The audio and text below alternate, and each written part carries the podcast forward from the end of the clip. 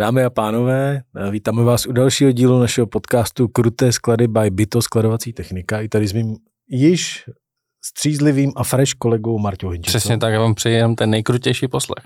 A dnes přichází ten slavný okamžik, že si Martě představí své hosty sám. Nicméně ještě předtím, než je představí, tak já vám řeknu, že titulek dnešního podcastu je, že předseda komory logistických auditorů musí říkat, že má rád logistiku, i když to někdy vlastně úplně Ne, musí si to poplet, ty musí říkat, že má rád logistický audit, i když si to vlastně nemyslí. Takže... Tak je eh, představ, prosím tě. Já je představím, není to jeden, ale jsou to dva předsedové, jeden stávající, jeden bývalý, to abychom to jako... Dalo by se říct emeritní. Emeritní, ano. Takže jsou to prostě pánové, sympatiáci, kteří se věnují logistice, se kterými jsme včera jako báječně zakalili, takže jsme takové jako povolenější náladě. A je to Petě Jalůvka z firmy Dynamic Future a Tomáš Prstek z firmy Salso a oba dva současně vlastně z komory logistických auditorů. Tak nazdar kluci. Čau. Ahoj. Že vy se dneska ráno máte líp než Martina, nebo hůř? Jsou úplně skvělé. Jako, když vidím Martina, tak mi čím dál líp. Tak no, nic nepotěší tolik jako cizí neštěstí. To mi strašně pomohlo, díky. Tady ten druhý start je jako fajn. A teďka jako nezaznělo to, že jsi zdemoloval to studio, jako ne, no, přesně, no. to je škoda. Přes, prostě. Ne, já, hele, tak dá se na to dívat tak, že jsem zdemoloval studio, a nebo se na to dá dívat tak, že se mi tady pokusili zabít. Ne, teď už přesně víme, co se stalo. Za to, že jsem zdemoloval židli, oni nám nezapli tracker a proto musíme začít naše nahrávání znova. Takže za všechno vlastně můžeš ty. Ale mně se to zdalo takové punkové, ten podcast je takový punkový, tak uh, jsem myslel, že to jako patří do toho scénáře, ta hm, se židle, kterou si zničil. Tady. To jo, ale nebylo zapojené nahrávání, vole, takže se nikdo nemůže smát. Jo, tak. A to vždycky jako to tak jako začíná, teďka nemyslím tím, že všechno zničíš, ale jako obecně mi přišlo, že tady o tom studiu víte víc, než tady ty lidi, co tady pracují. No dneska to bylo zajímavé. Že oni ty lidi jsou tady dneska nějaký noví, ale Ten tady já jsem chtěl říct, že my, my obecně rádi jako ničíme. Já jsem teďka viděl fotky jednoho našeho kolegy, který uh, a tímto zdravím Šíšu, vyrazil v rámci přípravy letního dětského tábora na víkend a tam se nám Šíša trochu opil a ráno nám poslal fotku svého skoro zlomeného nosu, skrvavené hlavy a notně zdemolované kytary, takže uh, domníváme se, že pravděpodobně velmi urputně hrál písničku, tu kytáru jsem koupil kvůli tobě. A teď za ní dá celý tátu plat. Já doufám, že tady ta atmosféra se nepřenese na nás, protože máme no, mám takovou zkušenost, že tady ty věci se jako přenášejí mezi lidma. Protože můj kolega, když jsme tak jako člověk jezdí po těch pumpách, tak on mi vysvětloval, že jako čtyřikrát po sobě se mu stalo, že když si šel dát tu kávu, takže něco došlo, mlíko, káva, něco. A tak mi to jako tak vysvětloval a já jsem zmáčkl to tlačítko a došla káva. Ne? Já jsem říkal, hej, to není možné. Takže doufám, že nezdemoluju dneska auto někde. Čak si říkal, že jdeš zase na kalbu, tak to je tajné. Šance bude, aha jo, tak je to tajné. Jsem zodpovědný otec, to já Tak vůbec chlapi, nechodím. byli jsme na té snídani, vy už jste nám trošku nastínili tu, tu historii, takže uh, víme, že jeden z vás se dostal do logistiky z masného průmyslu uh, přes nemocnice až, až po dnešní současný vývoj, tak řekněte nám trošku, jak se ubírali vaše životy a jak jste začínali. Úplně od začátku, jo. No, můžeme jako mateřskou jako to- základku klidně To přeskočit. mám, jasně, ne, to mám, to mám nacvičený, pocházím z lékařské rodiny, že Proto má ten, eh, ten zádumčivý tichý hlas, abyste Ano, všichni ano. dobře poslouchali. No, já jsem pracoval v masném průmyslu krásno. eh, A ještě předtím jsem teda, eh, já musím říct, že mám vystudoval ekonomickou školu, to je důležité pro to další vyprávění. Ekonomickou fakultu na Baňské, jak se to jmenuje? Technická dáš? univerzita, Vysoká škola Baňská. Ostrava. Tak. A uh, já jsem začínal jako plánovač výroby uh, v takovém podniku, který eh, který nevyužil svoji marketingovou příležitost, protože on se jmenoval Tesla Rožnov pod Radoštěm. to už neexistuje, to- někdo to přebral ten název, že? A my jsme, já jsem plánoval předvýrobu a při prvním eh, takovém záchvěvu toho kolosu eh, jsem se odebral do finanční sféry, takže já jsem byl chvilku jako takový jako bankovní úředník, nebo jsem bankéř, pak jsem dělal v investičních fondech. Doufám, že to nebyl Harvard Capital. ne, ne, ne, ne. Já jsem, já jsem z společnosti.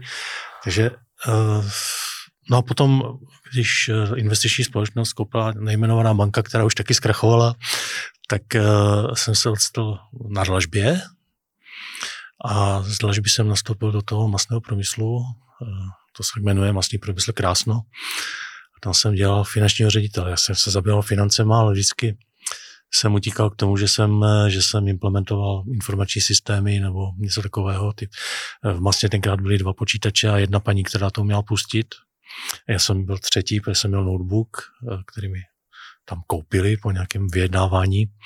Už jsem tvrdil, že jako finanční analytik to musím používat, ten notebook, že to nemůžu dělat na tom čtverečkovaném papíře, jak do teďka to tam Kolik dělali. to bylo roce? No, tak se tam... No to bylo v roce 1900. Ještě je 1900, protože to bylo 1900. 1996 jsem nastoupil do Kolik vážil ten notebook? Notebook byl jako velký, no. To... Nevím, nevím. Velký notebook. Ale nosil jsem si ho domů. Měl jsem... jsi k němu i ten velký večer- mobil, Mobil jsem neměl. abys ne. to měl vyvážené, víš, Ne, ne, ne, dvě strany, jeden kufřík. Mobil jsem dostal až později. No a potom eh, po sedmi letech v tom, eh, v tom armádním systému té fabriky, že to je to prostě tam jsou ty hierarchie, tak jsme s kolegou založili Salso a s chodou okolností jsme, první zakázku, kterou jsme dělali, byl logistický audit, to my jsme nevěděli vůbec, co je. Eh, Komora neexistovala ještě? Komora už existovala, Existovala už. ale eh, my jsme eh, tam chtěli nějakou analýzu a někde jsme se dočetli, asi na internetu, že, kde jinde, že něco jako audit je dobré, tak my jsme udělali logistický audit ještě, ani jsme nevěděli, co to je. Ano, udělali jsme ho v nemocnici. A tak začala ta naše práce pro ty špitály, která sice ještě trvá, ale eh, nás už to úplně nebaví. No. Jste časem přišli o ten entuziasmus trošku, co? tak eh, je to takové, jako že to dobro se nedá vnucovat a eh, člověk něco vymyslí a eh, tam nemocnice jsou to takové konzervativní instituce, hodně konzervativní a ty změny tam nejsou úplně eh, žádané a vítané. No. Tome, to tvoje vyprávění se nese v hrozně smutném duchu. Ty si úplně jako s tímhle jsem šel dolů, ne? A právě to musím rozbourat, protože ty jsi jinak veselý člověk a do toho hodím vsuvku, že komora letos slaví 20 let od svého založení, takže neseme to jako v duchu takových oslav a to je jen taková vsuvka, kterou jsem chtěl říct. Takže vlastně včera s Martinem probíhaly taky jako oslavy. Ano, To oslavy, to že bude nějaká probíhají kontinuálně celý rok. To je to celý rok. Já vlastně i dneska jako ta oslava je vlastně kvůli komory a to, co bude v pátek, bude taky kvůli komory a prostě letos se slaví pořád jenom 20 let výročí založení komor logistických auditorů. No, to je tak to- mimochodem teda, když se takhle bavíme o tom zdravotnictví, jak třeba, eh, a teď to fakt neříkám jako s úsměvem, že já si naopak třeba myslím jako o tom dobré věci, jak vnímáte úroveň českého zdravotnictví tady jako třeba i po tom, co jste si prošli ty nemocnice? No úplně jako mm, lidi nadávají, ale úroveň je jako špičková. Já myslím, že za, eh, za ty peníze, které do toho dáváme jako společnost, eh, dostáváme na standardní službu. A Já málo, prostě kdo, souhlasím. málo kdo to ví, jako jo.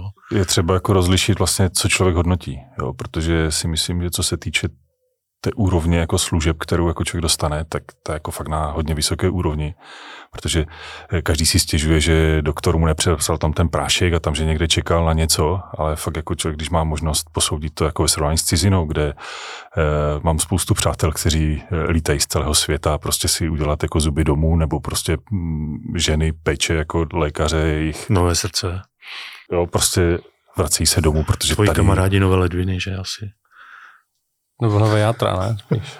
nepotřebuješ, si si koupíš umělou ledvinu a to máme jako strategii místní, že si koupíme, napíchneme se a přežijeme.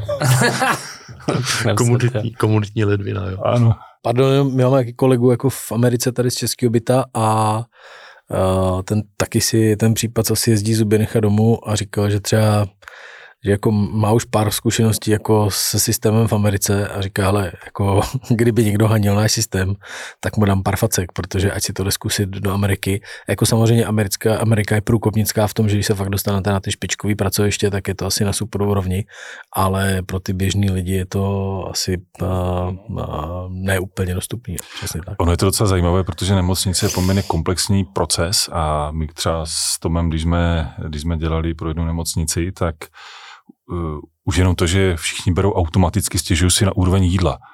a e, jídlo je zadarmo v nemocnici. Jo? A teďka jako e, dobrý, prostě dostanu nějakou máčku, něco, co se mi úplně nelíbí, ale vlastně nic za to neplatím. Jo? Prostě to, to jako, není jako standard napříč světem, že by... Tak mi spíš přijde jako standard, že si stěžuješ, když něco dostaneš, aniž by se musel snažit, tak obvykle ti to není dost dobrý, tak si myslím, no, že to je přesně ten příklad. Ale když potom jdeš jako do toho zázemí a tam zjistíš, že vlastně ta jídelna je fabrika, je tam prostě normálně linka de facto výrobní, na které prostě do těch tabletů, ve kterých je to jídlo, které se rozváží po těch jednotlivých odděleních a lůžkách, tak eh, že prostě regulárně je tam pás a na těch jednotlivých pracovištích se tam nakladají ty jednotlivé věci a eh, to prostě ten pohled na tu věc úplně nějak změní, jo? že potom člověk, když sedí v nemocnici a vidí, že tam někdo dostal rohlík a čaj, tak to prostě není, že někdo zašel jako někde do bufetu něco koupil, ale to je jako složitá procedura, která začíná někde už plánování nákupů, jako tady těch surovin, eh, vůbec jako kapacitní modely, jako kolik toho budu potřebovat, kde, jo, tak jako je to opravdu jako komplexní problematika logistická, hrozně fajn. A jo. toto si jako málo kdo uvědomuje, co je jako zatím, jo, protože člověk vidí ten výsledek a, a ten no je schopen je, poměrně jako jednoduše nadávat. My se o tom právě bavili včera s Tomášem, jo, Tomáš říkal, že samozřejmě v tom zdravotnictví jsou na prvním místě jako samozřejmě přístroje, doktoři a tady tyhle věci, prostě to, co zajímá toho koncového jakoby zákazníka, že jo, aby prostě dostal špičkovou péči, aby tam bylo všechno, jak má být, že? Ideálně, aby to bylo v krásných nových budovách, kde si co si ale že prostě takový ty procesy, které jako by úplně nesouvisí s tím léčením, speciálně třeba ta logistika, tak jako, že ty jsou jako extra, extra jako na chvostě s pozorností a samozřejmě i s nějakým tím investičním budgetem.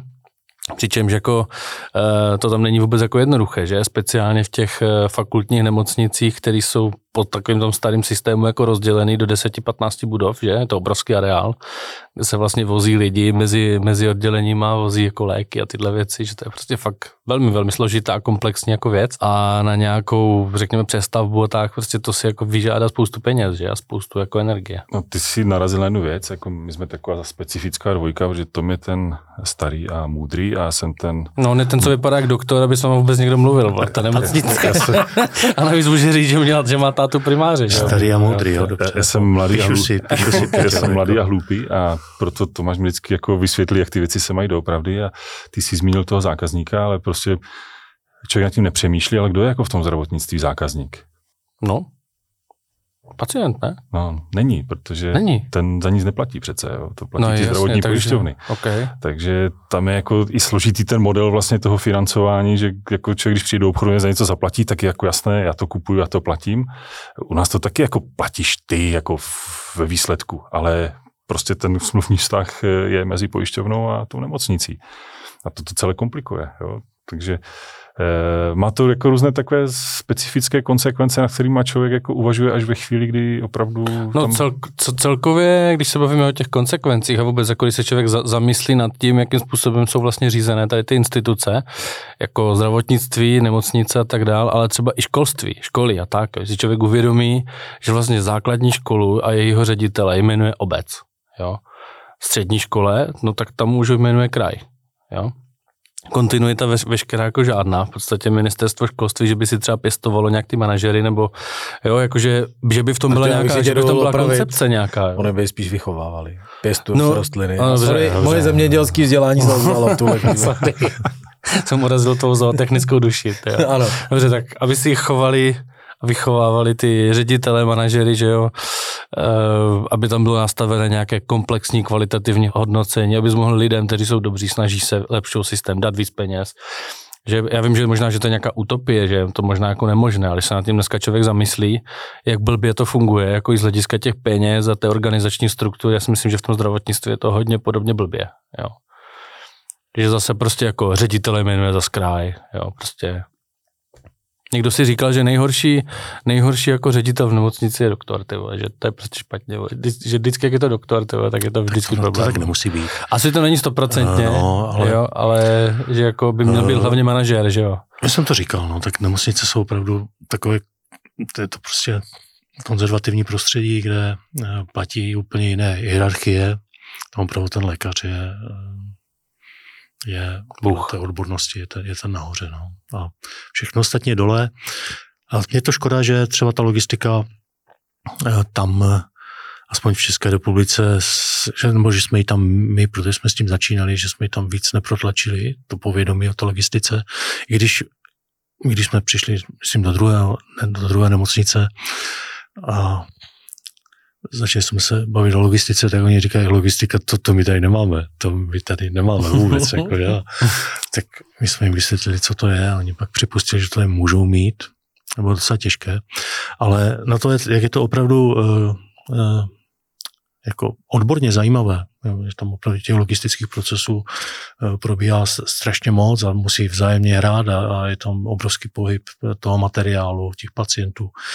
Tak je, je to škoda, no, že, že se do toho tam víc nešlape, protože pak by to ještě bylo lepší. Jako pokud chceme ty věci zlepšovat, tak uh, by to bylo fajn, ale no, to přijde asi, to přijde. Je to taková mravenčí práce. Ne, tak jako když se na tím člověk zamyslí poměrně jako v tom širším, eh, v širším rozhledu, tak eh, nevím, já třeba tady to, co dělám, tak dělám 25 let, furt stejně. Jo? Jako tam, Děláš to 25 let furt stejně dobře? no doufám. Ale A Peťa se zlepšuje. Jo, zlepšuje se. Jo, no, zlepšuje se. tak to té doby, co jsem poznal Toma, tak to jde raketově nahoru. to je velký učitel. Eh, já jsem chtěl říct jako to, že eh, historicky eh, logistika, vlastně když jsem řekl, že dělám logistiku, tak všichni jako, ty- jo, ty děláš v tom skladu. Jo, jako v lepším případě to bylo, jo, máte nějaké auta. Jo. A úplně jako... Dispečer, prostě. Jo, prostě mimo. Jo, prostě Jo, vůbec jo. jako komplexnost toho oboru, že jak je jako vnímaná dneska, Hmm. kdy fakt jako s firmy si začínají uvědomovat, že ta výroba vlastně tahá za jako kratší konec, jo, protože co jako dneska ve výrobě člověk chce optimalizovat? Jako je robotizace, automatizace, všechny ty věci fungují eh, na základě nějakých řídících systémů a ta výroba se zdrsla tam, jako kde je. Prostě ta přidaná hodnota je malinký časový okamžik a všechno ostatní kolem je logistika. A ty firmy, které si to uvědomily, tak dneska jako poměrně intenzivně investují do různých jako eh, eh, to nemusí být jako do automatizace a robotizace, ale vůbec jako do rozvoje tady Těch těch, procesů. jako procesů, protože ty jsou klíčové.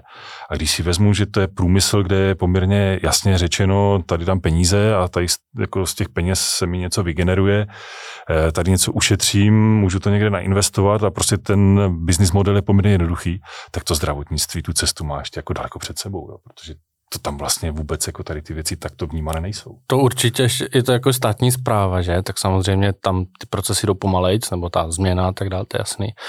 Že vlastně i dneska v těch jakoby soukromých firmách jako je člověk fakt překvapený, jako, že prostě tuška papír jako ve skladě o dvou tisících paletách, kde se vyzná jenom jedna konkrétní osoba. Prostě fakt furt tyhle situace pořád člověk jako je schopný na tom trhu najít a ne úplně vzácný. Jo. To není jenom tohle, já jsem měl třeba příp jako možnost v rámci svojí profesní praxe se třeba dostat jako k archivu jedné nejmenované nemocnice, kde uvažovali o tom, že by ten archiv nějak líp vybavili.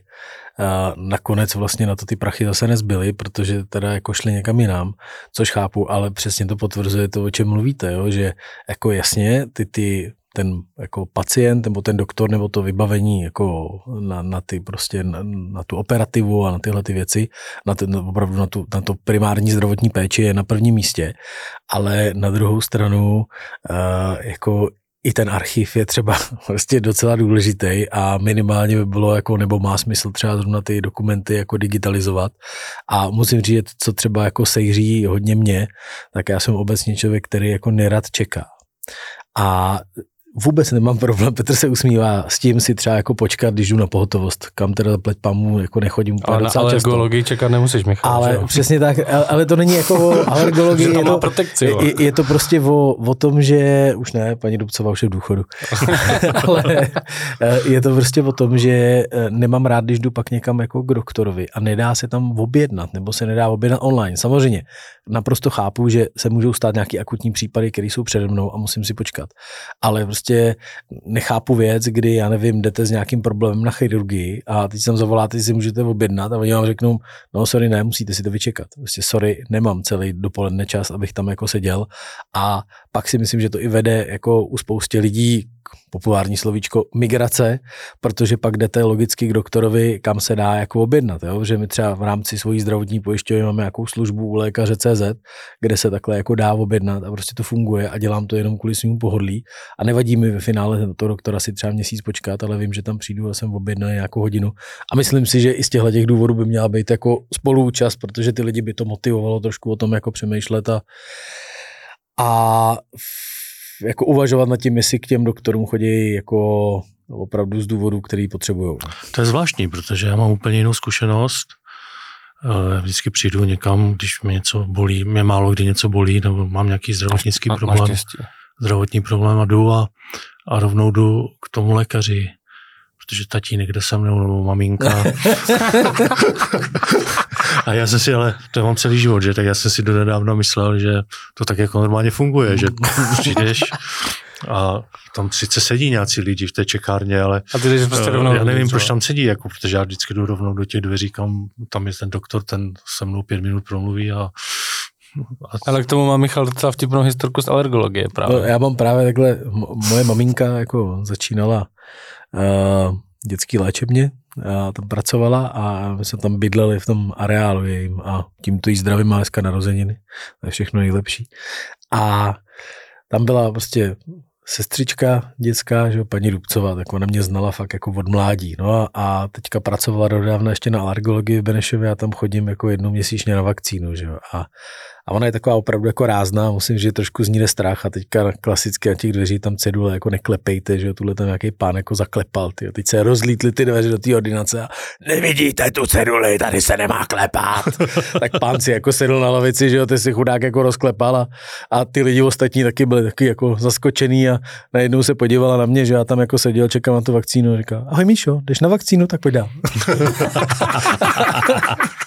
a když jsem vycházel, tak jsem měl pocit, že půlka čekárny mě chce zabít, že jo, ale, tak. uh, ale už je v důchodu, že protekce skončila teď. to se člověk musí naučit dělat, jako že ta čekárna tam není, jako že ti lidi, že tam nesedějí jako a hrdě odejít. No, tak ty to máš praxi, víš co? Mám, mám. Ano, to je, jako trošku souvisí s hodnotou času, jak ji vnímá člověk, jo? protože myslím si, že tady, jak sedíme, tak jako nikdo ne, z nás nechce ztrácet čas, že někde sedí jako x hodin, ale zase jako mám spoustu přátel, kteří to mají postavené jinak. Jako, jo? Prostě uteču z práce a jestli tam budu sedět dvě hodiny, tak je mi to úplně jedno.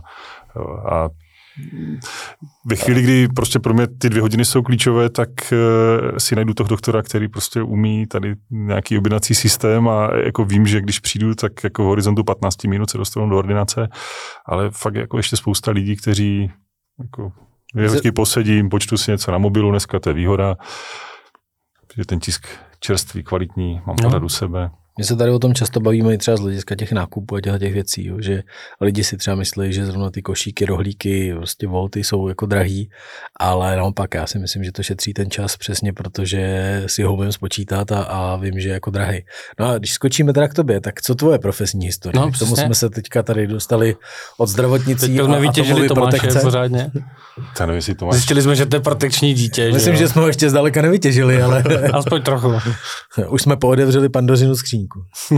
Já jestli Tomáš řekl všechno, co chtěl, jako, protože jeho Já jsem určitě historie je řekl už bohatá, úplně všechno, co jsem chtěl. Ne, tak to já jsem úplně jako dítě všech omylů. Jako já jsem se prostě ke všemu dostal úplně náhodou a proto věřím, že, proto věřím na osud, jo, že člověk prostě nějak jako, ne že vláčen, ale strkán. Hm. Moje, eh, já jsem z okolností taky vystudoval Vysokou školu Báňskou technickou univerzitu, čímž všechny zdravím, třeba z Institutu My jsme, dopravy. my jsme nejen spolužáci, jako máme stejnou školu. My jsme dokonce i rodáci, my jsme se oba dva narodili v Ostravě. Já jsem se narodil v Zábřehu, to je v nemocnici, A já jsem se narodil Teď, to jsem se chtěl Já jsem se narodil na Fifejdách. vedle sebe. Jako... Nemocnice na Fifijdách, to je shodou okolností náš zákazník. A eh, tam, eh, jak jsem se narodil, tak tam je dneska ředitelství té nemocnice, takže já jsem tam jako eh, To už, to už vlastně protekci už od Vešel jsem do svého rodného domu vlastně a tam normálně hnedka po levé straně, jak se tam vejde, tak tam je pamětní deska. Eh, Zde v tomto domě zemřel Leoš Janáček. Není tam a narodil se Tomáš. Zatím to tam není, jako jo. A, na- a tam, narodil, a se narodil se. Já jsem teda chtěl říct, že když jsme u těch zkušeností s ostravskýma nemocnicema, tak já mám taky jednu zkušenost. Je to teda z fakultky a je to z loňského roku.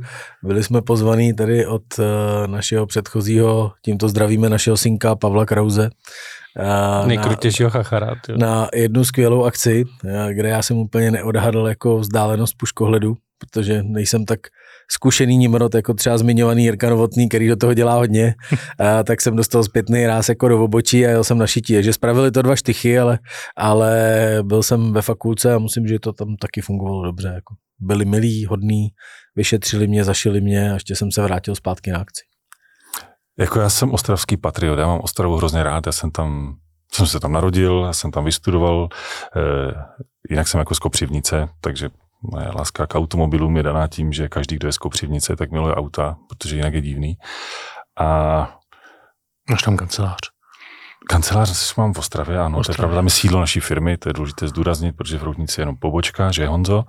A e, Můžeme pozdravit našeho kamaráda Honzu do Roudnice. Ano, který, on je zase jako taky je zapálený logistik, tudíž dneska se svojí rodinou v rámci dovolené na exkurzi v Madetě, dívají se celá rodina, jak se vyrábí síry. Se mi říkali, že on jde, na, on jde na dovolenou do Madety. A protože jako Madeta je náš jako dlouhý zákazník a zrovna teďka děláme poměrně velký projekt, tak mi to připadá, že to je jako jistá forma masochismu, protože eh, je jet jako na dovolenou do práce. Ale to jsme odbočili. Eh, já jsem v rámci stáže na vysoké škole jsem se dostal do autopalu, který tehdy byl vlastněn Fordem a dostali jsme se tam na takové specifické oddělení, které se jmenovalo SET, což byl Simultary Engineering Team, který měl na starosti vlastně takové jako... To byl na světlech nebo na chladičích? Na chladičích. Na chladičích a měl jsem štěstí, že se mě ujala No, my jsme měli jako na výběr, jsem tam byl se svým přítelem Show, který vlastně ovlivnil můj život úplně zásadně, protože tehdy Šárka řekla tak, jako kdo chce dělat tady se mnou a kdo půjde dělat tam někde? A, a Pavel řekl, mi to je jedno. A říkám, tak já půjdu k Šárce, že jo, prostě pěkná ženská, co bych nešel. Tak eh, tam mi ukázala veškeré taje právě fungování fabriky, abych to uvedl na pravou míru. A bylo to jako kouzelné, protože tehdy jako absolutní zobák jsem se dostal prostě na jednání bordu. Jo, prostě ukazoval, jak se staví budget, jak, jak, se šetří ve fabrikách, aby bylo možné šetřit i příští roky. Jo, prostě všechny jako taje. A když jsem už věděl všechno důležité, tak potom říkala, nechceš tady máme takový simulační software, jako s tím nikdo neumí dělat, nechci se v tom povrtat, tak jsem začal se vrtat jako v simulačním softwareu Witness a e, jako brzy mi nebyl schopen nikdo odpovědět na moje zvídavé otázky, tak jsem dostal kontakt na Honzu Raňka, což byl tehdy distributor tohoto softwaru. A nějak jako ta stáž, která byla asi na měsíc, tak se nakonec protáhla na tři, protože fakt jako mě to bavilo a e, přišel jsem potom do školy, a měli jsme nějaký předmět, nějaké cvičení nebo něco a přišel šéf eh, katedry a říkal jako Aluvko, já vím, že ty umíš dělat s tím Witnessem a železárny a drátovny Bohumíně ho mají taky a potřebuji někoho, kdo by, kdo by jim s tím pomohl, jako jestli nechceš.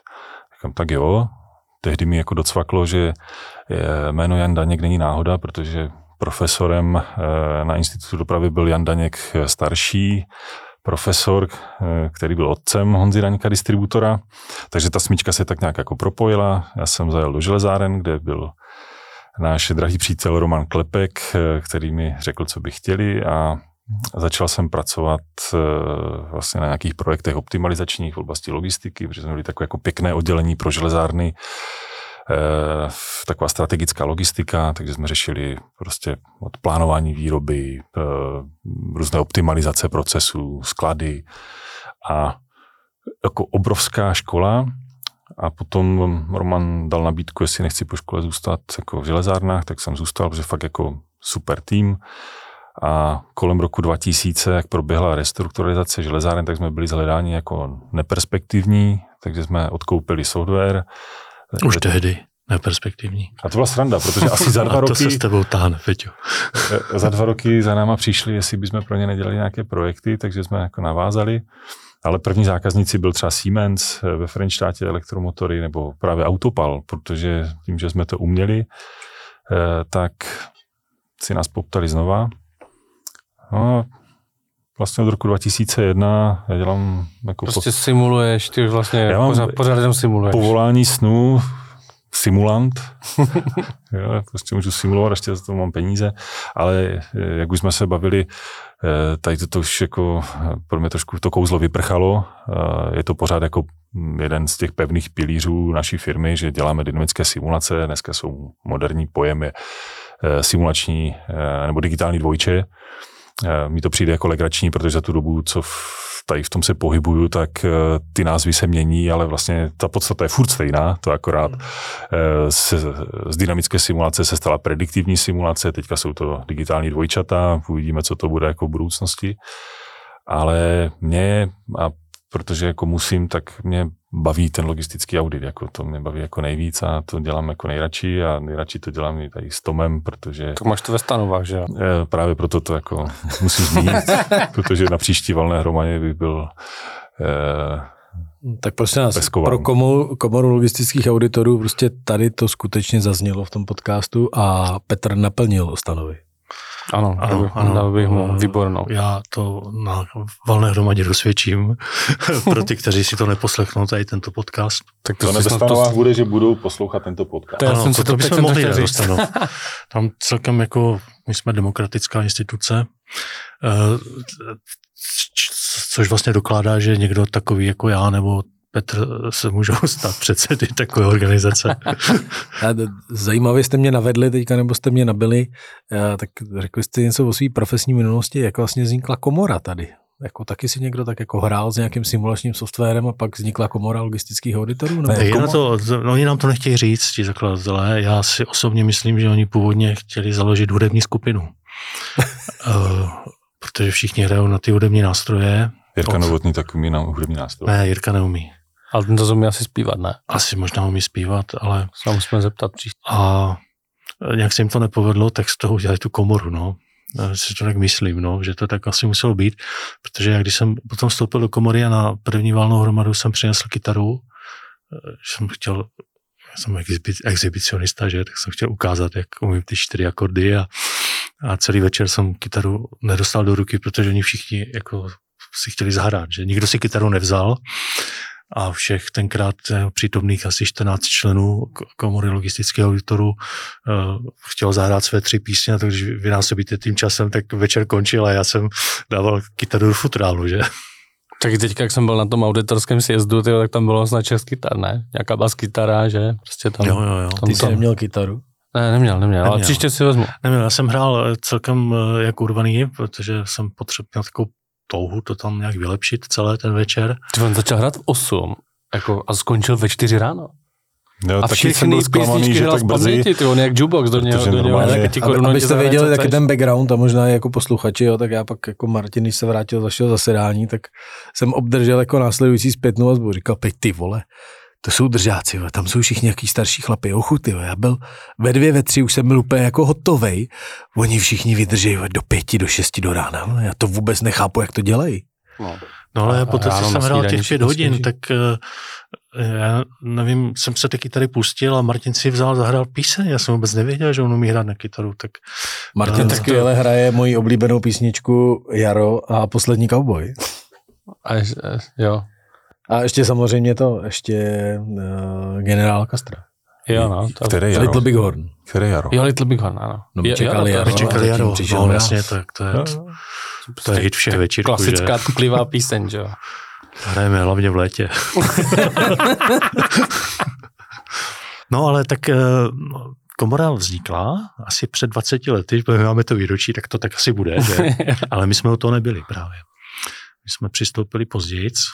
Já Ale víme, kde to bylo. Bylo to, vznikla v Porubě, tam v té restauraci, jak je, to, jak je vlastně Leninka, tak tam... Tam já znám jenom sbírku v Porubě. hostinec pod kaštany, jak ne. Ale nic je takové náměstíčko a tam bylo v prvním patře, v prvním patře byla restaurace a myslím si, že tam to bylo, že tam kluci vždycky vzpomínají, že tam jako založili.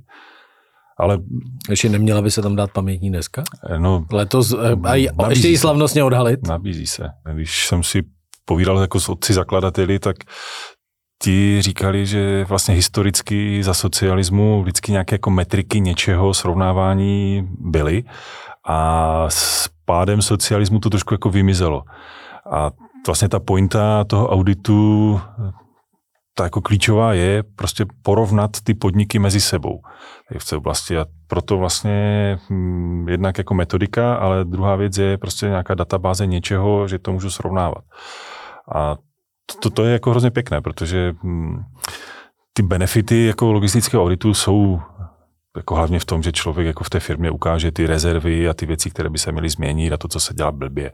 Ale potom jako každého zajímá, tak jak, jak si stojíme, jo? prostě jaká je ta známka a jak si stojí Dvojka. ostatní. Je to dvojka. Dvoj, je to dvojka. Tak s pánem Bohem. Tak vám děkujem. Tak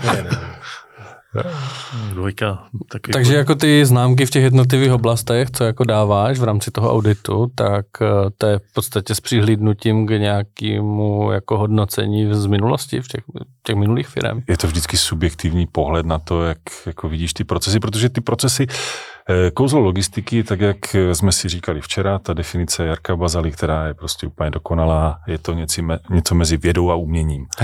a proto je to vždycky jako subjektivní záležitost, protože posuzuješ tu firmu v tom kontextu, v jakém funguje. Eh, vždycky přihlížíš na to, jestli prostě je to papír tuška nebo nějaký sofistikovaný systém, ale zase jako papír tuška v něčem může být jako úplně dokonalá, a oproti tomu e, můžou být jako špičkové procesy, které jsou podpořené informační podporou a dáš tomu jako špatnou známku, protože ty věci jako nefungují dobře. Hmm. A v tomto je to vždycky jako ten, ta zkušenost a čím víc těch auditů člověk udělá, tak tím větší má nadhled a je to, je to jako krásná disciplína, tady to, to, udělat to hodnocení. A let kdy, eh, když je nás víc, tak právě je to diskuze nad těma známkama. Jo? Prostě já bych dal pětku a Tom řekne, já bych dal trojku. Jak máte, tak ve škole? Oznamkování. Ještě, ještě šest, šestka ještě. Je to jedna až šest právě z toho titulu. A aby... šest je špatně nebo dobře? Šest je špatně. Jo. Jo, aby se nesklouzávalo k tomu průměru. Jo, prostě nevím, tak tam trojku, takže musíš se rozhodnout, jestli to je trojka jo, nebo jestli je to spíš dobré nebo spíš špatné. Jo. Jo. No, ale mě říkal na střední profesor na základě mechanizace Beneš, je to spíš ke dvojice a dám ti trojku. no, ano. Byla taková forma motivace. Mot, ano, motivační. Já jsem taky měl takhle ve druháku na střední škole, měl z fyziky mez, známku mezi dva až tři, protože jsem jako fakt velmi dobře opisoval tady to pololetí a tak pan učitel si mě vyvolal a říkal, pojď, pojď, trošku si tě vyzkouším, jestli to bude dva nebo tři. Jak mi tak zkoušel, zkoušel, tak říkal, ale já to vidím spíš tak na čtyřku, ale ty se pololetí opisuješ.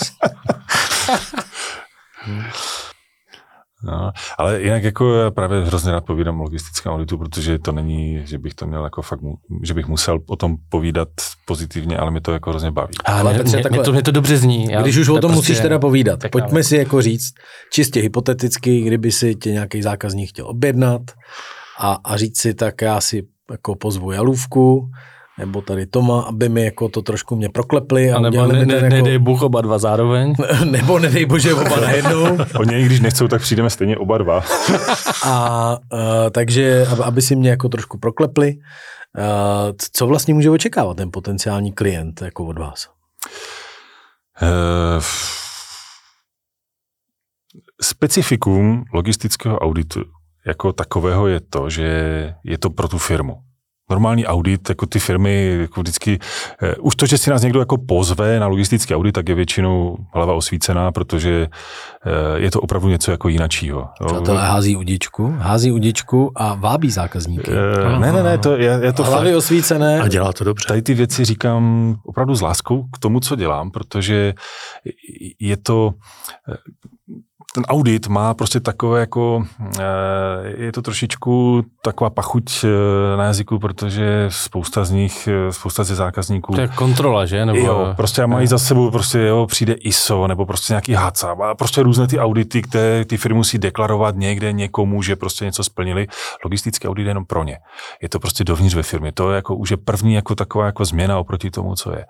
A vždycky říkáme, buďte k nám upřímní, protože my stejně jako zjistíme, jak se ty věci mají doopravdy a čím rychleji to zjistíme, tím jako rychleji vy můžete ty věci jako změnit a e, tak jak jsme se bavili na začátku o tom, co je logistika, tak my prostě začínáme logistiku přijetím a formou přijetí objednávky jako do firmy.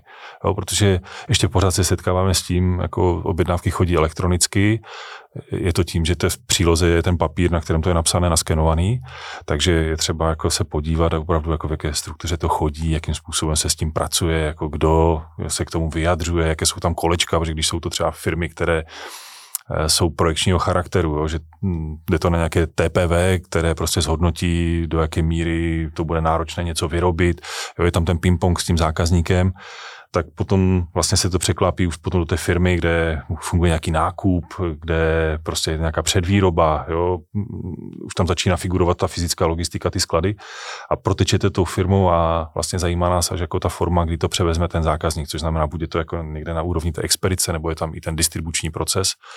A ta komplexnost, prostě to je to, co eh, je možné od nás očekávat, že opravdu je to průřez celou firmou. A ještě to má jako tři takové úrovně, protože vždycky se na začátku bavíme s tím vedením nebo s majiteli o nějaké strategii eh, v oblasti logistiky a vůbec té směrování té firmy protože my se potom díváme na ty procesy, jak vlastně to koresponduje s tou filozofií, kterou by to mělo následovat, což většinou jako nekoresponduje, protože všichni chtějí mít robotizaci, automatizaci, ale potom jako při schvalování je furt eh, ten člověk jako s tím paleťákem levnější, než jako mít tam nějaký automat, jo, a tak jako bývají to takové ty trošku kontroverzní věci. A Vlastně to je ta strategie, pak je ta fyzická úroveň těch procesů, to, co jako člověk může si ošahat. No a dneska jako samozřejmě je jako z klíčových věcí, nebo jedna z klíčových věcí je informační podpora. A tam jako v současné době jsou největší rezervy a opravdu my se zase na to díváme jako ve velmi hlubokém detailu, protože chodíme s těma lidma, kteří to dělají, ten proces. Takže jako já mám úplně nejradši, když se dostaneme někde, kde lidi pracují se čtečkama čarového kódu a teď nám ukazují, jako, s čím jako dělají a teď eh, vždycky jako pátráme eh, s Tomem jako, nebo s klukama, jako, se kterými děláme audity, eh, jestli bychom byli schopni tu práci vůbec dělat, jo, protože v těch čtečkách bývají jako různé zhovadilosti a pak jako my si to vyfotíme a ukazujeme to tomu vedení, jako jestli prostě opravdu tak si myslí, že eh, je to práce pro uh, cvičenou opici, tak jak jako s oblíbou všichni říkají, jako přece v tom skladu, to je práce pro cvičenou opici a teďka ukážeme ten terminál a aha, na to koukají, že vlastně se v tom sami nevyznají, uh, protože to nikdy neviděli. Ta opice musí umět číst třeba, jako, nebo a poměrně jako logicky uvažovat. Jo? A teď e, vlastně toto, když dá člověk jako na stůl, řekne, jako, jaké si myslí, že by ty věci měly být eh, správně, Někde výsledek auditu je to, že hm, slavnostně naimplementovali informační systém a mi řekli, že to mají celé hodit ze stolu a začít znova, protože ta implementace je celá špatně. Vlastně vůbec nepodporuje ty procesy. A člověk zjistí, že implementační firma využila neznalosti toho zákazníka a jako eh, svezla se, vyučtovala a je jí úplně jedno, že to že nefunguje. To nefunguje. Hm. Nevím, vyučtovala, ona myslím i inkasovala. Jsou dvě věci, Peťo, teď nevím. Já no, to, ekonomické, ten finančák, já mám to ekonomické vzdělání, takže vyučtovat a inkasovat jsou dva procesy. tak to já říkám taky, že obchodní případ končí spokojeným zákazníkem a, a penězma na účtě, že jo? takže to je jako jasný. Hele, a co je největší bolest a třeba z vašeho pohledu dneska těch jako firem? Když se bavíme, jako je samozřejmě, že jako ty procesy, v, když to vezmu jako z pohledu toho auditu, ale třeba to, to na, na co tam jako narážíte nejčastěji v rámci toho, že děláte ten audit, co je taková jako problém číslo jedna ob, obecně tady v Čechách? Já si myslím, že je to hlavně to, že ty procesy na sebe ne, nenavazují, že prostě to jsou takové jako uzavřené příběhy, kde jako hledáme ty propojky. Uh, jenom jako pro ilustraci, dělali jsme auditu jednoho zákazníka, kde jako měli poměrně jako kvalitně udělaný informační systém. Dvě paní, které vlastně procesně na sebe navazovaly, tak eh, jejich komunikace fungovala tak, že jedna něco odpípla nebo odklikla v systému a běžela po schodech do druhého patra, kde jako řekla svoji kolegyni, máš to tam. Jo. A to jsou věci, které jako nejsou vidět, a my jako vidíme, protože nás to zajímá. A toto je prostě takový jako český standard, že takto, nebo nemůžu říct český, protože pracujeme pro všechny zákazníky, nadnárodní korporáty, všechno. Takže toto je jako docela běžný stav. A potom opravdu v dnešní době si myslím, jako úroveň informační podpory, ale funkční informační podpory je fakt jako špatná. No, já mám eh, takového konička, že vyhledávám v té firmě ty pomocné Excely. Jak tady zaznělo tuška papír, tak Excel je nová tuška papír. Jo? To je vlastně to samé. Je obdivodné, co s tím lidi dokážou udělat s tím Excelem, jako fakt to je neuvěřitelné. A kolik firm vlastně je řízeno Excelem v České republice možná i na světě. Na světě možná taky to bude podle mě stejné. Jako, že... A i dost velkých firm. Ale tady, tady, jsou, tady jsou ti lidi takový kreativní a teďka, že dostanou ten Excel, zajdou na nějaký kurz, naučí, naučí se kontingenční tabulku a já nevím všechny tam ty kouzla, co, co já ani neumím a teďka tam vytvoří nějakou tabulku, která má 300 mega a je sdílená, ne, a, a teď si tam píšou a kopírují si z toho informačního systému, si kopírují ty data do té excelské tabulky, to jim něco vypočítá, pošlou to zpátky do toho informačního systému. E, to je takové pěkné, no. Jak jsem, e, vrátím k těm nemocnicím, když jsme tam chodili, tak tam ještě se třeba, jak nakupovali ten materiál, tak oni objednávky psali na psacím stroji. Jako kopírovací papír, to na Martine nevím, jestli ty vůbec jo, znám, víš, co, co to bylo, jako jo. kopírovací papír. Jako, já, já jsem to bral dětem jako hm, domů na hraní, jako, jo, a, a, a tak jsem vždycky říkal, já vám ty psací stroje odsaď zabavím, já je vykoupím, jak každý psací, mohl jsem mít obrovskou zbytku. A měli elektrické, nebo měli ne, ty, měli, někde, měli, někde, někde, eh, někde, kde dodavatel byl eh, takový pružný a ještě byl, dokázal někdy v roce 1995, 6, 7, 8, 9 prodat elektrický psací stroj do nemocnice, tak, tak ho prodal prostě. On tam byl. Takže já jsem zabavoval ty psací stroje a teďka mám takovou tu touhu jako eh, rušit ty Excely. No. To, to, mě, to mě celkem teďka baví, to je taková moje kratochvíle. Jako pobavilo právě. A brání se? Brání se, to jsou jejich Excely, jako to, to, to je všechno. Jo. To. Můj malý synek, než jsme začali, tak mi psal sms kde doma najde ten tiskací stroj, protože pro něho už to jako není psací stroj, jako něco, co člověk potkával úplně všude, ale to je tiskací stroj, takže oni si s tím hrajou, taky máme doma. Jako ten jsme neukradli v nemocnicích, ten jsme nějak podědili historicky. Ale Excely jsou kouzelné v tom, že... My doma nemáme psací stroj.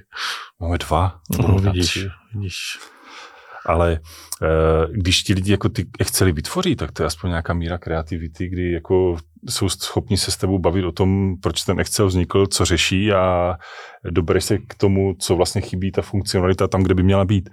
Ale úplně nejhorší je, když jako jsou takové ty velké korporáty, kde někdo jako ukáže Excel a když jako řešíme, jako, co tam je, jak to je, tak řekne, jako já nevím, to jsem jako dostal od kolegy, který tady končil. Já tady vypisuju tady ty čtyři čísla, tady těch pět skopíruju někam jinam, ale vůbec nevím, jak to funguje. A to je prostě úplně peklo, protože hmm. když si vezmu tak to funguje třeba plánování výroby ve firmách. Jo, že prostě někdo něco vytvořil, už je to jako takové masivní, má to 300 mega, 300 mega a ti lidi vůbec jako netuší, jak to funguje. Prostě někde něco nasypou a něco z toho vypadne a oni si myslí, že to je jako v pořádku. To není v pořádku, jako abych měl vědět, jako jak ty procesy fungují, proč to plánuju, jak to plánuju. Takže jako plánování je takový jako náš taký koníček. Vždycky jde jako něco naplánovat lépe. Hmm. A je to jako těžké, protože ti plánovači jsou většinou takový borci, kteří fakt to mají jako zmáknuté a když teďka už aspoň jako trošku začínám šedivět, ale jako když jsem měl 25 a člověk někde přišel a někomu řekl, že to dělá blbě, tak jako mm, vyslechl si nehezká slova. Ale... Uh, no a prostě... dneska, dneska, když něco takhle jako uh, spočítáš na plán... Dodal prostě... vám věk na vážnosti, pánové? No, dobře. Eh, jako mi se změnil život po té, co jsem byl zvolen předsedou komory logistických auditorů. Mně taky se změnil život po té, co jsem byl zvolen předsedou logistických auditorů. Já jsem tenkrát nedával pozor na té valné hromadě a najednou se to stalo. Víš co, on to říká taky teďka. On dával pozor. Nedával. ne, já jsem si neuvědomoval, co dělám. Ne, já jsem potom, já jsem potom eh, jako několik hodin byl v naprostém šoku a k večeru jsem se připojil v hospodě k těm skupinkám a oni zrovna eh, se tam bavili, myslím, Jirka Novotný a Radek David, že a, a jako bavili se o tom, že oni, oni nejhorší jsou ti ekonomové, jako co vystudovali tu ekonomickou školu vysokou a že, že to jsou takový, jako že a strašně, strašně prostě nadávali a já jsem ucítil tu šanci a já jsem tak potichu pípnul a já mám taky ekonomickou školu. Já jsem si myslel, že na druhý den to zrevidujou tu volbu, ale oni už předali veslo, že a Ale za, za co byste ty firmy naopak jako pochválili? Třeba co, co dělají, jakoby... Nebo spíš Dobře, mě by, co, co, je tam jako... Pozi- mě by zajímalo jako... No mě by zajímalo, jestli jsou ochotní jako pracovat na tom, co vy jako zjistíte, jo? protože... To, když si jako zaplatí, jak jsme pro boha, jo? Ne? No tak záleží na tom, jako... To vůbec není pravidlo. Já jsem zjistil, že ne, musíš být jako hodně drahý. Čím si dražší, tím je větší šance, že to někdo bude dělat. Já jsem teďka dělal na jaře audit eh, na Slovensku v jedné slovenské firmě, která sice má zahraničního vlastníka, ale de facto je to firma, mm, kterou stále řídí ti, kteří před 30 lety tu firmu založili. A my jsme tam z toho prvního dne odjížděli s kolegou, tak jsme, on říkal, a co tady jako budeme dělat? Nám to přišlo, že to dokonalé, jako všechno.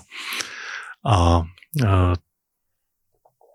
našli jsme samozřejmě, našli jsme nějaké, nějaké věci, jako uh, spíš drobnosti, ale otočili jsme to, celý ten audit do té budoucnosti, což korespondovalo s tím, že uh, oni velice systematicky pracují, pracují na tom. Je to firma vlastně, která dělá jakýsi velký obchod obecně. Jako jo. A, a pracují na té digitalizaci. A on, ten provozní ředitel říká, jak každý rok udělám něco. A, a to něco znamená, že zruší nějakou papírovou agendu. Jo? A už, už, mu, už mu jich tam moc nezbývá. Jako jo?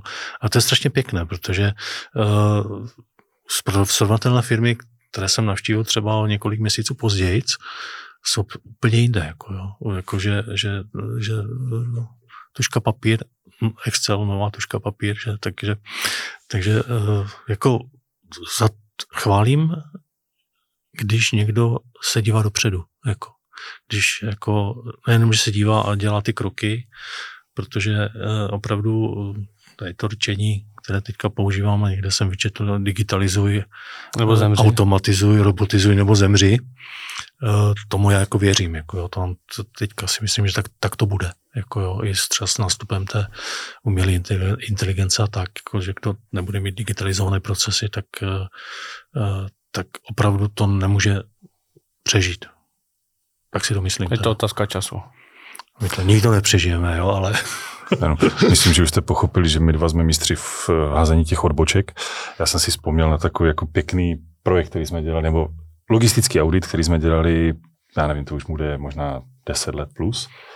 Tak to já už si určitě nespomínám. Na Slovensku a bylo to, někteří zákazníci chtějí jako ten logistický audit plus jako zaměření na něco a ten zákazník chtěl jako na jejich vlastně vnitřní dopravu. A bylo úplně jako kouzelné, že výsledkem toho auditu bylo, tak tu dopravu jako zavřete, protože tak, jak to děláte, to nemá žádný smysl. A tak oni byli takový jako trošku vydeptaní z toho, že čekali ten rozvoj a prostě jak to mají to, ale jsme říkali prostě při 11 autech to ve vaší firmě nedává žádný smysl. Uh, se... Ale majitel firmy po té, co si slednul tu prezentaci, tak a to se mi nestalo nikdy, ani předtím, ani potom nás doma pozval jako na borovičku, jako do ředitelný, jako. Na borovičku. No, vidíš, to už si nepamatuješ zase No, ty. pamatuju, protože já jsem řídil tehdy. to si pamatuju, no. Uh, Jakože měl radost, že jste takhle jako... No, tvářil se, že má radost, no. Že mi tak spíš jako občas přijde, když se jako o tom bavíme s těma firmama, že oni si tak jako brání prostě to svoje a samozřejmě nechcou, nechcou tu změnu. Víš, že je to blbě, ale jako furt věří tomu, že, že to jako nemusí jako změnit, jo? že třeba, třeba speciálně s tou vlastní dopravou, že prostě spousta těch velkou obchodů, co vyrostla dřív, tak dřív to jako, že jo, ty služby nebyly. A dneska, že jo, vznikly fulfillmentové firmy, že jo, nechci dělat reklamu, třeba Skladon například, a, nebo jsou tady ty, ty Gajsové a PPLky a podobně, kteří vlastně dělají sběrky, že jo, vyzvedávají si to u vás ve skladu a podobně a ta služba funguje tak jako dobře a tak skvěle. Že jako dělat si to sám, v podstatě pokud to není něco speciálního, je plná blbost jako ve finále, jo, že to je prostě že jo, platit auta, řešit řidiče, No, že ty řidiči, ty řidiči tam dělají ten marketing a ten obchod, že? To ti vždycky řeknou, jako to, no, jasně, to znám jako no. už, už z paměti, jako oni, oni t, vlastně jsou ti prodejní, jako ti marketáci, kteří jezdí, on tam teda složí to zboží, že, a vynkasuje ty peníze, no, nechal si podepsat ten dodací list a to je všechno, co asi tak udělá, jako jo, ale někde to tak prostě mají zafixované, že oni jsou vlastně, a pro, možná to tak kdysi bylo, jo, a dneska, dneska to tak víceméně nefunguje, že. No, někde se prostě trošku zasekli a, a nějak jim to prostě dál Ale jak jsi říkal o tom, že je důležité být drahý, mm, není. Jako důležité je fakt, jako že na té druhé straně sedí osvícená hlava, která jako ty myšlenky přijímá. My Osvícené myšlenky eh, přijímá osvícená hlava. To je Tak jaký jiný? dokonalé, no. úplně dokonalé spojení. Jako Tak já myslím, že v, ve spojení s Petrem je to úplně okay. osvícení My nakonec. jsme zjistili, Myšlenky mezi vědou a umění. Ano. Na pomezí mezi vědou a ví, že my jsme logističtí evangelisti. Jo. To je- Na takové ty fráze já jsem absolutní specialista. Eh, Proto si předseda zjevně. A Tomáš hledal až jako, já nevím, asi po 12 letech, že už jsem jako schopen převzít tuto štafetu. Ne, já jsem chtěl říct e, nějaké moudro, které mi samozřejmě uteklo, takže řeknu nějaké jiné. Řek, ty jsi chtěl říct něco o osvícení. E, o těch zákaznících, jo, že my jsme zjistili, je důležité těm zákazníkům dát ten jejich příběh. Že to prostě, když je člověk jako udělá tu sumarizaci těch problémů, které tam jsou a udělá nějaké vyhodnocení, to je hrozně málo. Že ve chvíli, kdy ten zákazník jako pochopí tu komplexnost, tak ji nejlépe pochopí na tom příběhu, jo? protože když jsme třeba teďka dělali poslední, nebo jeden z posledních auditů, tak to bylo o tom, že fakt eh, ty mezery v těch procesech a vůbec jako celé to, jak to jako nefungovalo, tak bylo nahrazované tou energií, kterou do toho vkládali ti lidi a tehdy, jako když jsme jeli s Tomem a povídali jsme si o tom, tak to nás říkali, to jsou takový partizáni. A přesně jako jsme to postavili tu prezentaci na tom, začali jsme prostě tím, jako v tom našel krásnou fotku eh, partizánské skupiny a my jsme to začali vysvětlovat jako na těch partizánech, jak oni fungují. A to samozřejmě jako se eh, lépe pochopí a přijímá potom ty informace, proč jako chceme některé věci dělat jinak, než jako je dělali, než když prostě člověk řekne jako dneska budete prostě vozit ty věci ne z bodu A do bodu B, ale z C do X. Protože ten člověk jako dobrý, tak to přehodím, ale co mi to přinese. Ale najednou, jako když to má ten příběh a když se s tím můžou stotožnit, tak potom jako najednou ta firma eh, opravdu to změnové řízení funguje jinakým způsobem. Totožněli se s tím, že jsou partizáni? Já bych jsem chtěl z celého srdce pozdravit partizány. Často na ně myslím. Na jejich partizánský boj. On to bude poslouchat, že určitě. On to já poslouchá rád. myslím si, že jo, no. Tak v tom případě můžete říct, že je partizán, že si připadám jako blbec teď. Tak Max? Aha. A je to, když jsme se bavili uh, o tom třeba očekávání, tak uh, já si myslím, že možná to očekávání je větší od nás, než jako od těch zákazníků, protože eh, vždycky se objeví věci, které jde vyřešit tady a teď. Jo, a my to nemáme jako, že taháme to, toho králíka z toho klobouku na závěrečné prezentaci. My prostě už když jako se bavíme s těma lidmi v těch procesech, tak se bavíme, eh, jestli existuje nějaká cesta, protože samozřejmě známe jako různé cesty, takže se bavíme o tom, jestli tady toto, protože nás zajímá, jestli to zkusili. Že ve, ve spoustě firm je to, že jako zkusili jsme, nefungovalo to. Takže my se hnedka ptáme, jako když jste to zkusili, nefungovalo, proč to nefungovalo?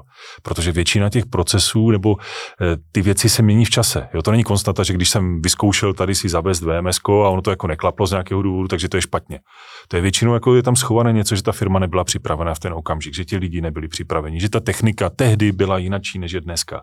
A když to jako víme, tak eh, já mám úplně nejradši, když eh, řekneme, prostě tady to třeba je blbě, měli byste to dělat trošku jinak a přijedeme za týden a ti lidi řeknou, my jsme nad tím přemýšleli, my jsme se shodli na tom, že máte pravdu a my to děláme jinak.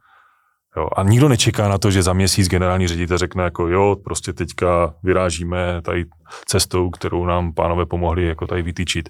Ne, že prostě je to takové, dává to logiku, pojďme to dělat. Jo. No, a to takhle, je ale pecka. nebezpečné, protože to se stane a to se opravdu stává, jakože eh, se o něčem bavíme a přijdeme za 14 dní na další kolo toho auditu a oni nám ukazují, jak už to všechno zlepšili, že teďka jako co, co dál, jako, že? A to, oni třeba ještě si vymyslí něco nového, že? A my už potom nemáme jako co nabídnout. Že? Tak můžeš jim to zverifikovat, to ne? udělají sami, jako, že Řekneš, to jste vymysleli super. Chcete na to razítko? razítko mám. To já vím právě. No, tak super. Tak eh, já možná tam dám jednu takovou závěrečnou otázku. Uh, jsme tady probrali práci od zhora dolů. Uh, máte ji náročnou. Uh, jak odpočíváte? Jak si čistíte hlavu? Tak Petr neodpočívá, ten je ve fázi, že se eh, prohlásil nesmrtelným, takže on neodpočívá. Tak Petr má čtyři děti, takže Petra, to, Petra můžeme přeskočit. to už si každý domyslí. Jak říkal včera, uh, včera jeden kámoš, když jsme jezdili na kolech na rychlebách a jeli jsme tam nějaký trail, kde na začátku byla ta lepka, říkal, nahodím kódy na nes, nes, nesmrtelnost. Kódy na nesmrtelnost. IDD, QD, IDKFA. Jejda, Ano. je Doom. Jasně. Na, Doom dvojka. mám nahozený, mám nahozený eh, kód pro nesmrtelnost. Ahoj, lásko, určitě si to poslechneš. A ty jsi něco Plus říct, Tome? 300 bodů. To, to bylo pěkné teďka. Ne, jako nečekaný pozdrav z podcastu, to Ano, musí mít vý, ano, jako ano. obrovskou cenu. Už jste to tady měli, takový Ne. jako, ne. Ne, vůbec, to je první. Možná, Ne. že to je poslední. My jsme totiž obecně jako hrozně kreativní. To je naše obrovská výhoda. Neříkal Petr, že to bude dělat na začátku, ten pozdrav? Ne, Minus 150 bodů. Děkuju. ne, neříkal. tak čím se bavíte, kluci? Tome? Vášnivý kytarista, Ano. ne, jsem- nezamýšlený zahrádkář, nebo zahrádkář do nucení? Ne, nedobrovolný zahrádkář. Nedobrovolný. Nedobrovolný zahrádkář. No, já tak normálně, nemám právě ty normální koníčky. Já třeba nejezdím na kole, já nemám kolo. Ne. Když jsem jezdil a už asi 20, přes 20 let nemám kolo, je to přes strašně nebezpečná věc, to kolo. Eh, Oni z toho ti lidi padají a rozbíjí si stává se šišky. to A, občas, no. a mm, čtu třeba knihy. Uh, já jsem trošku umělecky zaměřený, tak uh, mě baví takové věci. Jako dívat se na obrazy mě strašně baví. Chodit Tak- na výstavy. To A, je super, ty to říkáš, že kdyby to bylo nějaké divné. Tyjo. Já to taky mám rád. Tyjo. no, však já vím, ale Taky jsi Ale- divný. To je pravda, můžu potvrdit, já už s ním dělám 10 let. no, to je, jo, to je radost, jako si fakt jako najít nějakou pěknou výstavu. Hudba krásná, že? Hudba, no, s hudbou mám trošku potíže, protože to mm, všechno nestihnu ani si poslechnout, na tož pak přehrát třeba, že? Jsme včera zjistili, že jsme byli vlastně oba dva na koncertě Diany Král, že? No, mm, krásný koncert. Krásný jazz, bezvadný, bylo to super. A jezdím na jachtu, to taky máme společného, že? Jo, jo. Na jachtě, ale já si každý rok říkám, že se naučím aspoň jeden úzel, ne? A nikdy jsem se ještě žádný nenaučil. Vždycky nastoupím na tu jachtu a teď oni chtějí, aby se tam něco přivázal. A já říkám, a jak se to dělá? A říkám, jsme ti to lodi ukazovat. ale pamatuju, tak mě vždycky zaženou do té kuchyně a já tam vařím. Martin, umíš lodní úzel? Tak umím jako z celou sérii lodních uzlů. Dobře, já jenom pro jistotu. Dračí smyčku. No, dra, dračí smyčkou to začíná. Jo. Že? Co Lodní dokázal úzel, dračí Stejný smyčka. úzel, jako dělám na tom, na tkaničkách. Že já jsem se posunul, že už umím některé ty uzly nazvat, třeba dračí smyčka. Ale pak, pak se ti prostě stane, že někdo, teďka nechci říct kdo, přiváže člun k lodi, víš, až s motorem a ráno se zbudíme a člun je v prdeli. A my si říkáme, ty vede člun. Prostě zmizel, ne? Říkám, on tady někde bude, naštěstí jsme ho našli, že odplul prostě jako mm, na pevninu, že? A ne, ne na otevřené moře, ty, ale jako člun s motorem, to by nebylo levný, ty. Takže je dobré umět dračí smyčku, prosím vás, když vážete ten člun. Nebo je, je, je dobré, ale možná lepší, jako se jako vůbec nemotat do toho přivazování něčeho k něčemu. To, Přesně, to je no, taky Že ideální. vlastně, když to neumím, tak to nebudu. Ale já se letos naučím aspoň něco. Jo? No, Tak mi to nějaký- příště rok ukážeš. Nějaký zá, základní úzel, jeden. Já tě, jako, tě příští rok vyzkouším. Super. Já Co ty, pochopil, že ty děláš jako funkci hlavního kuchaře, a ten přece nemusí umět nic takového. No, dělám. dělám. Musí si umět aspoň přivázat do sporáku, to kdyby to totiž- bylo potřeba. Tom totiž famozně vaří, to jako on zapomněl. jak Tak v si- tom bychom si určitě rozuměli. Koníčka. Jo, co vaříš nejradši? Nejradši vařím špagety. Fakt? Alio, alio, nebo? Tak to jsme včera trefili, ne? Docela. No, ale To jsem si nedal. Ani já ne. Příště Jo, musíme jít znova. jo, jo. Ne, vařím všechno. Mm, Asi. Tak super. Tak děkujeme za Počkej, rozhovor. ještě Peťa nic neřekl, ty vole. Já chci jeho koníčky slyšet, jo. A teď, já teďka No on nemám řekl, moc... on pozdravil lásku. Jo, on pozdravil Ne, lásku. jak já, Martin, to, ty jsi hrozně nevnímavý, necitlivý jako. já mám totiž, já mám takovou nemoc, já mám všechny koníčky. Mě baví úplně všechno, tudíž eh, já A jsem, intenzivně. eh, s, mám i početnou družinu dětí a eh, tím pádem už jsem jako začal vyřazovat některé koníčky s tím, že už jako nedotáhnu do konce. Jenom podotknu teda, že na Borise Kolára ještě nemáš, ne? Říkal jsi čtyři. Čtyři, no. Kolárovi se narodil 13. ne? Tenhle týden nebo kolikátý. Kdo to ne, je? Kolár, jo. To je předseda slovenského parlamentu. Jo, to, má, to je ten, co to má se Jo, 13 asi s 11 ženama. nebo tak 13 nějak, dětí no. ze 14 Kece, jo. ženama. To já mám jako čtyři děti s jednou ženou a nemám To papíry na super. autobus, takže jako, Takže pomalu končíš. eh, to já nevím, já jsem chlap, tak to, Ale vlastně ty včera říkal, že jako vlastně jako To se nemůžeš neví. tady To rozmazat. se neví, to se neví. to člověk nikdy neví. Ale co se Cesty stalo, páně já jsou nestanu. nevyspytatelné. Já to mám jako. tak, můj otec mě měl v 55. Co já mám ještě spoustu času. Mhm. To každopádně. Paráda. Kluci, díky moc, že jste Díky přišli. za rozhovor. My Taky děkujeme. děkujeme. Mějte se.